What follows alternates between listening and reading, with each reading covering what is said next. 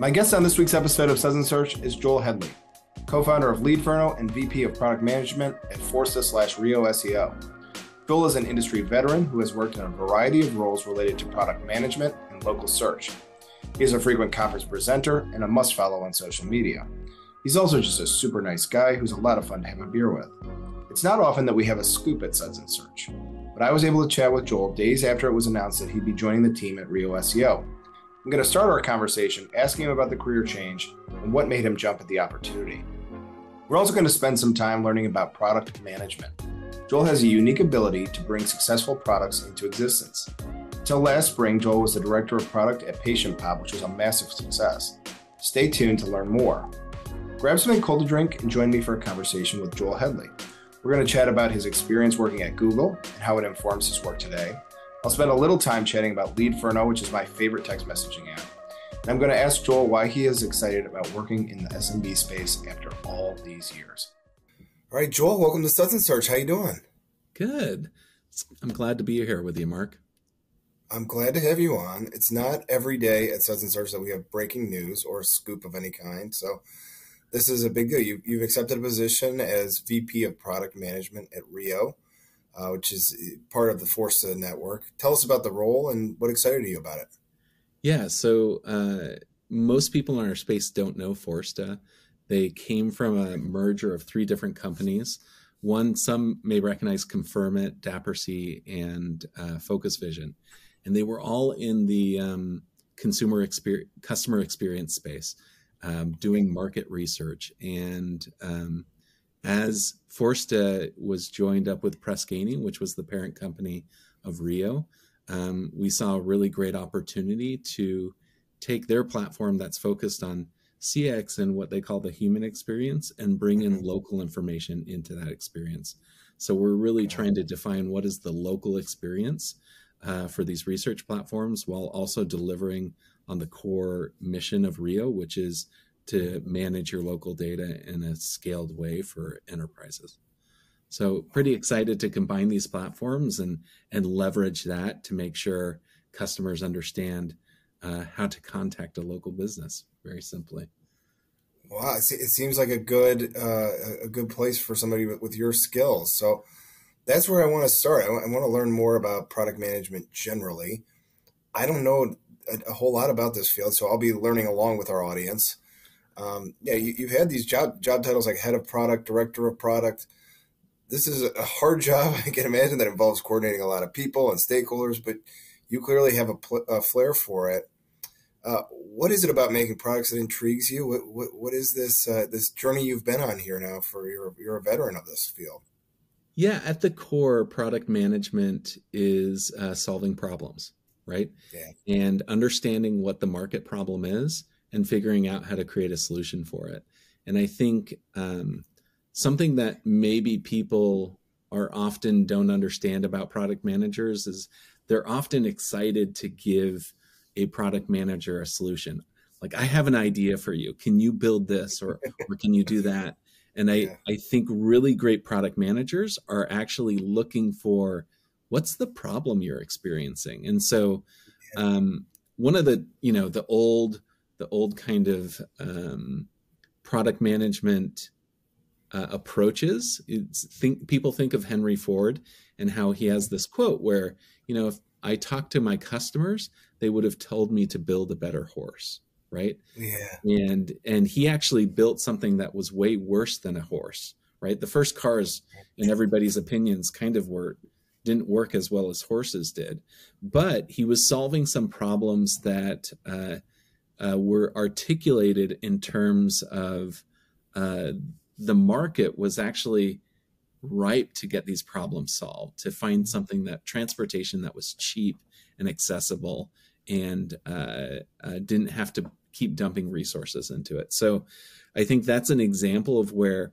product management can really understand what the problems are and then create a solution that maybe even be novel. And then hopefully you're able to get a good sales or marketing effort to uh, then help that ex- explain that to the customers. But that's really where product management at. And in the SaaS space, it's um, even a little bit more defined where you're focused on building something and and often we, we we think of these terms of product led growth like what is it that the product can do that can grow the customer base um, i think there's great examples of this i mean very simply when you go to like a wix site and you see powered by wix somebody goes huh i want a website like this how can i how can i use this platform so those are examples of where uh, in the SaaS space, people are really taking this idea of product led growth and figuring yeah. out how can we take a product and grow with our customers. Slack is another good good one that we probably all use. Sure. Where um, if we're if we're uh, if I'm using it, I'm going to send you an invite to, for you to use it, and then it's going to grow organically that way. So those are kind of the things that excite me about the space how can we make sure we're serving clients, solving problems, and doing it in a way that can scale um, to the problems that our our customers are are seeing. So interesting. I mean, it's I, am very familiar with Leadferno. Is full disclosure, Search Lab is a is a customer of Leadferno and a big ambassador for Leadferno. We tell people to, to use it whenever we can. So, um, thing I liked from the beginning is what you talked about the simplicity of it. You found a problem, that basically the way that customers were communicating changed, but businesses didn't change with them. And so there was this, this is like obvious need for this in the market. And you just kind of recognize the friction or whatever the problem is, and then create a problem to solve that pain point. So I guess one of the, one of the things that seems really difficult is to get the headspace where you can see those problems. How do you how do you go about just looking for them and uh, and making sure they're viable and that you can actually build a product around them. Yeah, I mean, um, I'm going to cheat a little bit here. Like texting in the space, lead for Leadferno is certainly not the first entrant, right? right. So uh, it was more like we we know this is a problem. Uh, so my co-founder is Aaron Weiche. We both speak often at these kind of local conferences and talk to lots of agencies and business owners alike and figuring out what they really need and hearing about, hey, I do have the solution, but here's where it's not working for me. Mm-hmm. And there were kind of a couple things that stood out. One, um, uh, agencies that build websites or build content for SEO or build or do ads for uh, for conversion, they usually can demonstrate traffic to a website but they may not be able to fully do the full funnel of did they actually convert to a paying customer. Mm-hmm.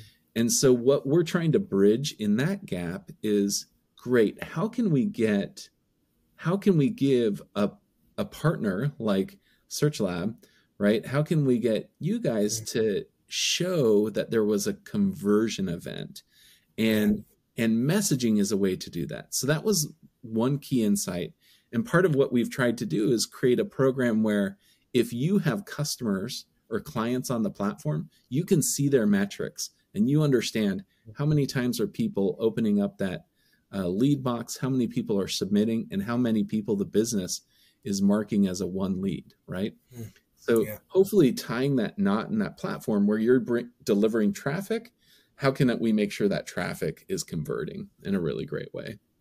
So that's where we think is the difference between our platform firm versus others.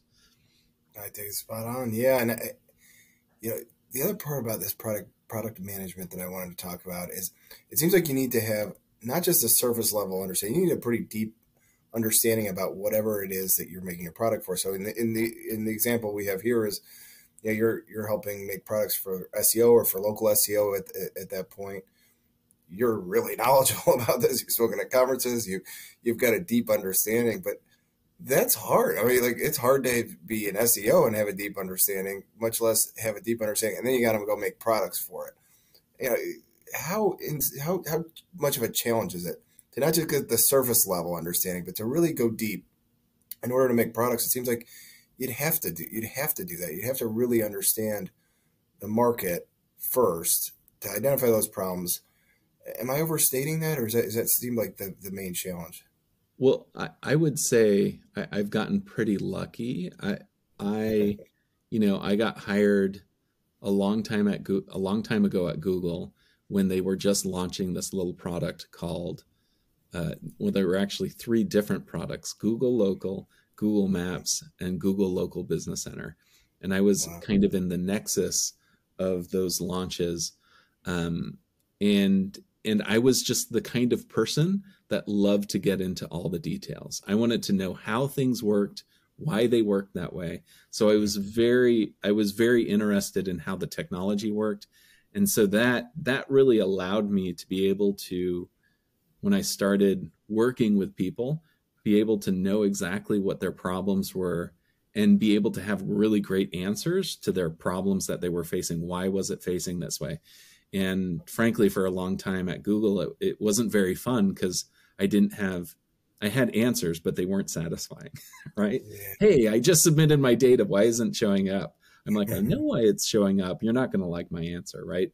So, um, but, but just caring a lot about the details of why and how things work really helped me to be able to go um, that was one side of it. And then the other side of it was what are people saying about the product? Again that's kind of this market research idea that um, uh, Forsta is really good at. But like what are you saying? Why why are you complaining or why are you happy?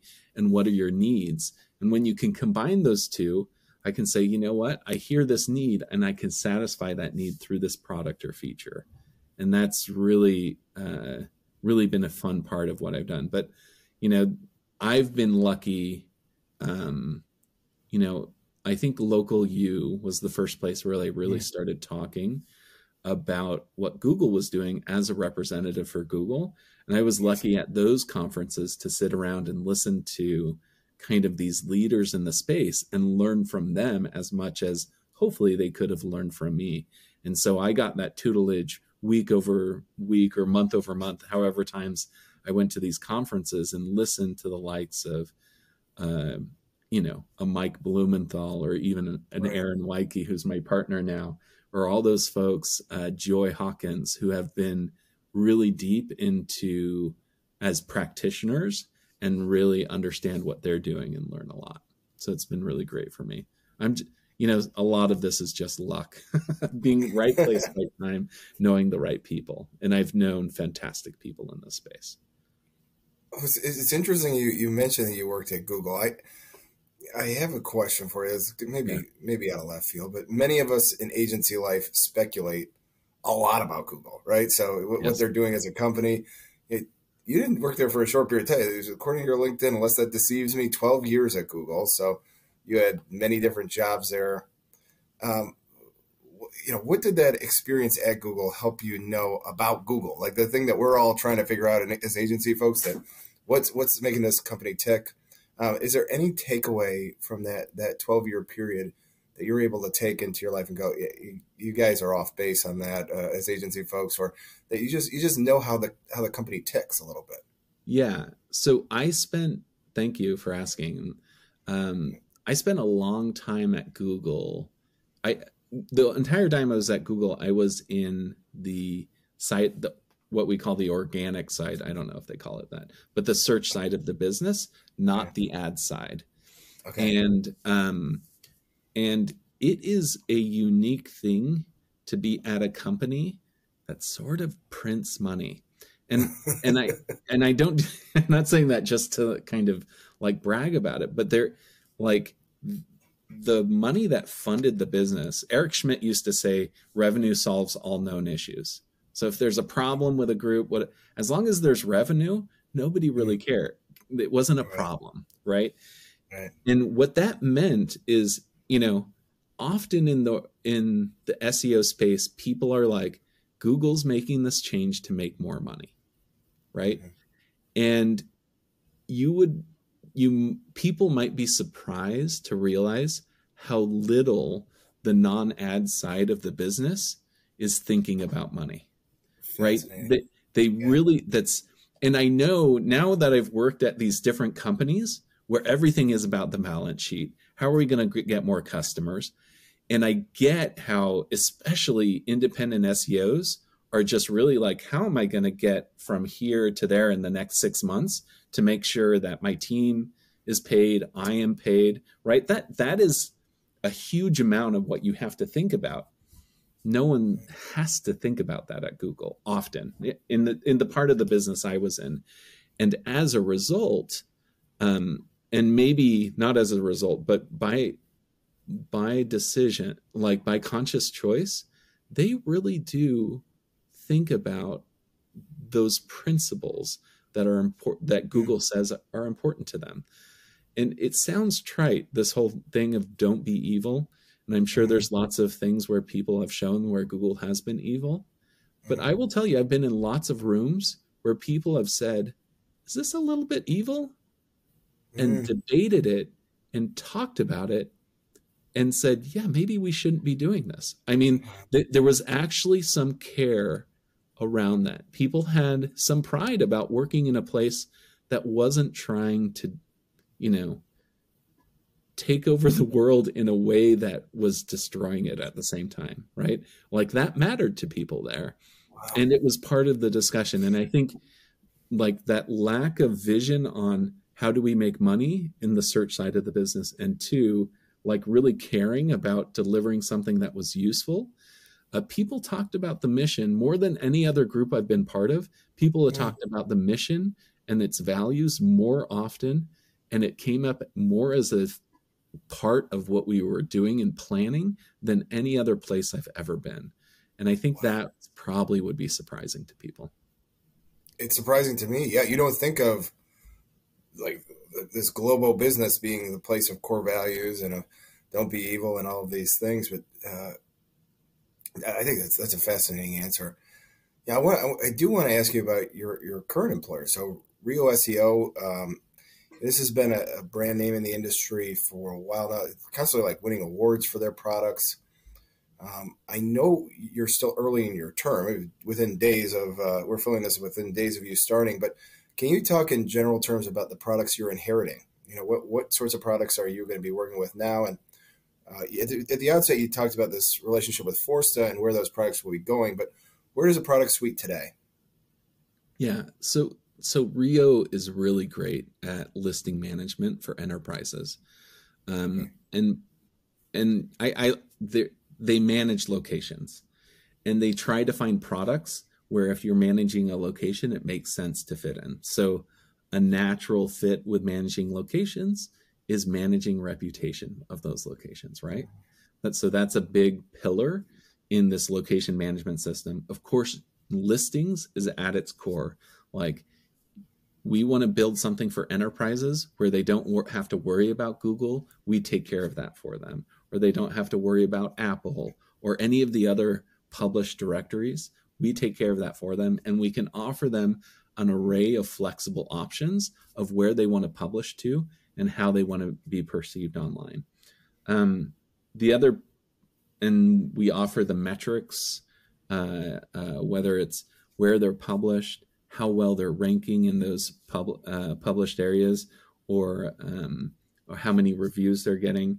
And then one thing that um, I think is just amazing about this team is that they will take the time to build the local pages uh, exactly to the way that that website owner wants it. So we will mm-hmm. deliver mm-hmm. local pages for a customer uh, that are beautiful, that look like they're part of that website, and uh, that are all driven by that location location management software that we have.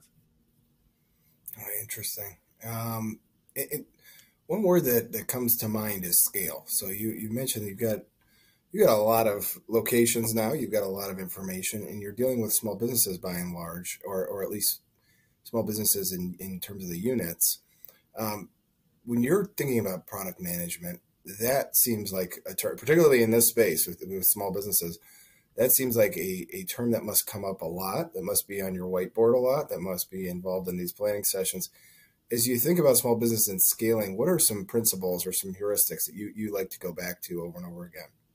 Yeah, I, I think um, we there's a few things. One, I want to make sure that when we think about building products, we're thinking about how what's the impact on all of the customer base, right? Mm-hmm. Um, and this was true even at Patient Pop, where it was mostly small businesses, not large enterprises.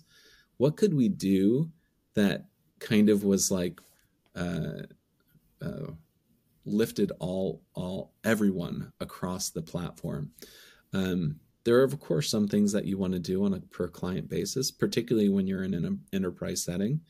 Um, but but what are the things that is going to provide the most value across uh, the greatest swath of the customer base? Um, uh, and and those sometimes are hard conversations because uh, especially when you serve enterprises, people sometimes look at well, if we lose this one deal or if we lose this one customer, we really got to customize. And what happens is when you get into customization, you end up getting in a place where um, you're creating a feature specific to one person, and it, it creates a big headache for the team on how to maintain and move forward that feature. And that's actually mm. really hard to do over time. So when you think about scale, you think about what's going to impact the greatest group of customer base and two how can we build it in a way that will increase that will um, increase usage but it's more than that it's really how can we build it where we found the right product market fit yeah. that's something that's thrown around a lot but really it yeah. means can we get people to not only use this but to not um, to consistently use it or to always leverage that feature. And we think about customer churn. Sometimes there's feature churn, and we want to make sure that people don't just churn the, from those features, that they're really getting the value out of what the problem that we think we're trying to solve. Oh, I love it. Well, you mentioned Patient Pop. I want to I want to talk to you about this other this other business that you had. It was just an astonishing success. So it's easy to read about the, the company scaled from a million bucks to 77 million bucks. Why was this so successful? What, what was it about the products that had such a massive impact as you look back on it? Yeah, well, number one, Patient Pop just had a great sales team. I mean, oh. that that was key to its success. Um, the other piece is that we were solving we were solving a problem that's been hard to do uh, at scale for a lot of companies, which is we built websites, we built customized websites for clients, and we actually built them really fast. Many customers could launch within 30 days, which is wow. actually a little bit unheard of in the right. industry. When you built a website from zero to a full website, it was hard. It's it was hard to find a competitor that could do that that quickly. Mm. Uh, and then the other thing is, of course, we focused on the specific needs of a single vertical, in this mm. case, healthcare. So we knew we had an opportunity. Um, healthcare was often about how do you fix online schedule or how do you fix the scheduling problem?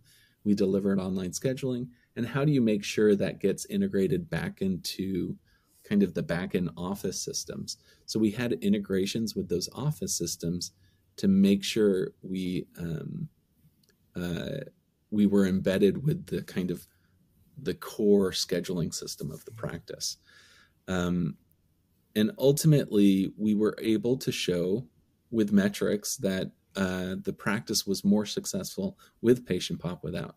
If they were, if we were integrated with them, we brought them customer, we brought them patients, we brought them reviews, uh, their their online presence shown uh, and just improved as long as when they were on the patient pop platform. The other kind of neat little secret there is that we were this vertical, this industry of healthcare had historically underinvested online. Mm-hmm. I um, hope nobody sees this, but there was one area where we didn't do too well, which is with chiropractors. Mm. And um, my thought around that was because chiropractors, as a cash based kind of healthcare business had always been in kind of online marketing from the start, right? Yeah, they they were picking up on kind of very early on what can we do on online because we have to bring in customers. We, we can't rely on this like steady stream coming from a contract we have with some healthcare company or uh, you know what are they called health insurance right yeah, you really had to find their customer their patients oh. And so they had heavily invested online, whereas uh, an OBGYN, a primary care physician, um, really hadn't.